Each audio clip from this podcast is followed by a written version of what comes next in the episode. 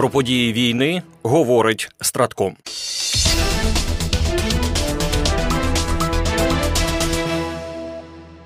Протягом минулої доби по всій лінії фронту відбулося 99 бойових зіткнень. Загалом ворог завдав 5 ракетних та 68 авіаційних ударів, здійснив 88 обстрілів із ракетних систем залпового вогню по позиціях наших військ та населених пунктах. Втрати ворога за добу склали 1080 одиниць особового складу. Противник несе і втрати в техніці.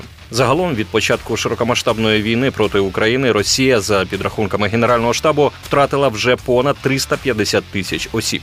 В зоні відповідальності ОСУ Хортиця на Куп'янському напрямку українські захисники відбили 16 атак ворога в районах Синьківки, східніше Петропавлівки та Іванівки, де противник намагався прорвати оборону наших військ. На Бахмутському напрямку наші воїни відбили сім атак противника біля Богданівки, Кліщівки та Андріївки Донецької області. В зоні відповідальності ОСУ в Таврія на Авдіївському напрямку українські захисники продовжують стримувати ворога, який не полишає спроб оточити Авдіївку. Тут сили оборони відбили 14 атак противника. Наші воїни стійко тримають оборону, завдаючи загарбникам значних втрат. У зоні відповідальності оперативно стратегічного групування військ Одеса на Херсонському напрямку українські воїни продовжують проводити заходи із розширення плацдарму на лівому березі Дніпра у Херсонській області. Попри невдачі, ворог не відмовився від наміру вибити наші підрозділи із займаних позицій та здійснив понад 30 безуспішних штурмових дій. Ворог отримав гідну відсіч та із втратами відступив. Наші захисники ведуть контрбатарейну боротьбу, завдають вогневого ураження по тилах противника. Водночас на Мелітопольському напрямку Сили оборони України продовжують активними діями завдавати окупаційним військам втрат в живій силі та техніці, виснажують ворога вздовж всієї лінії фронту.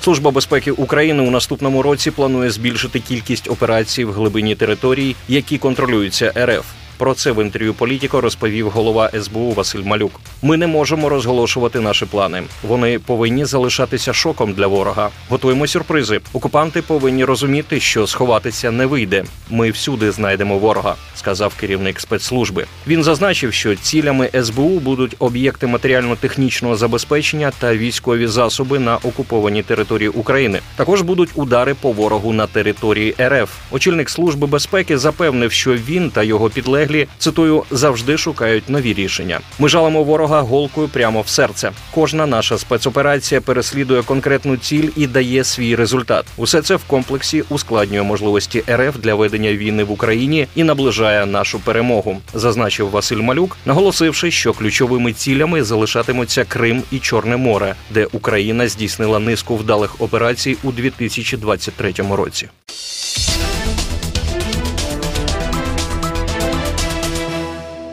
За підтримки програми НАТО з переходу військової кар'єри на цивільну у збройних силах України успішно завершено шостий цикл тренінгів в рамках проекту з психологічної реабілітації і відновлення психологічної стійкості та боєздатності військовослужбовців, учасників бойових дій. Протягом шести місяців інтенсивної роботи у військах до навчального курсу було залучено близько двох тисяч військовослужбовців різних категорій, які потребували цільової психологічної підтримки. За словами заступника начальника генерального штабу збройних сил України генерал-майора Володимира Коваля даний проєкт значно підсилив психологічну складову діяльності збройних сил України і став продовженням підтримки НАТО у посиленні спроможностей українського війська в умовах відбиття широкомасштабної збройної російської агресії. Нагадаємо, що вище згаданий проєкт НАТО є відповіддю на потребу у навчанні та психологічній підготовці особового складу сил оборони України та спрямований на набуття ними життєво важливих навичок психологічної допомоги в умовах умовах бойових дій. Практичну реалізацію проекту здійснює Геоліга офіцерів, яке з 2014 року успішно працює у сфері психологічної підтримки військовослужбовців.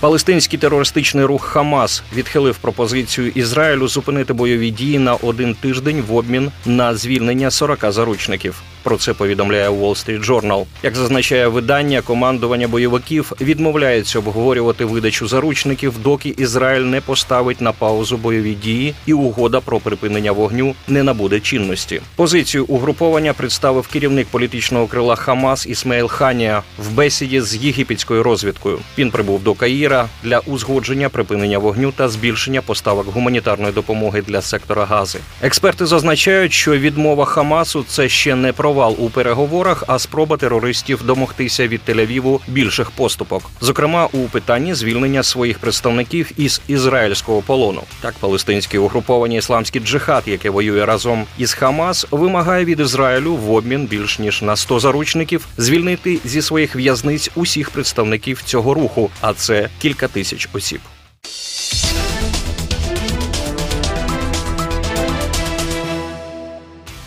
Переможемо. Програма створена управлінням стратегічних комунікацій Генерального штабу Збройних сил України.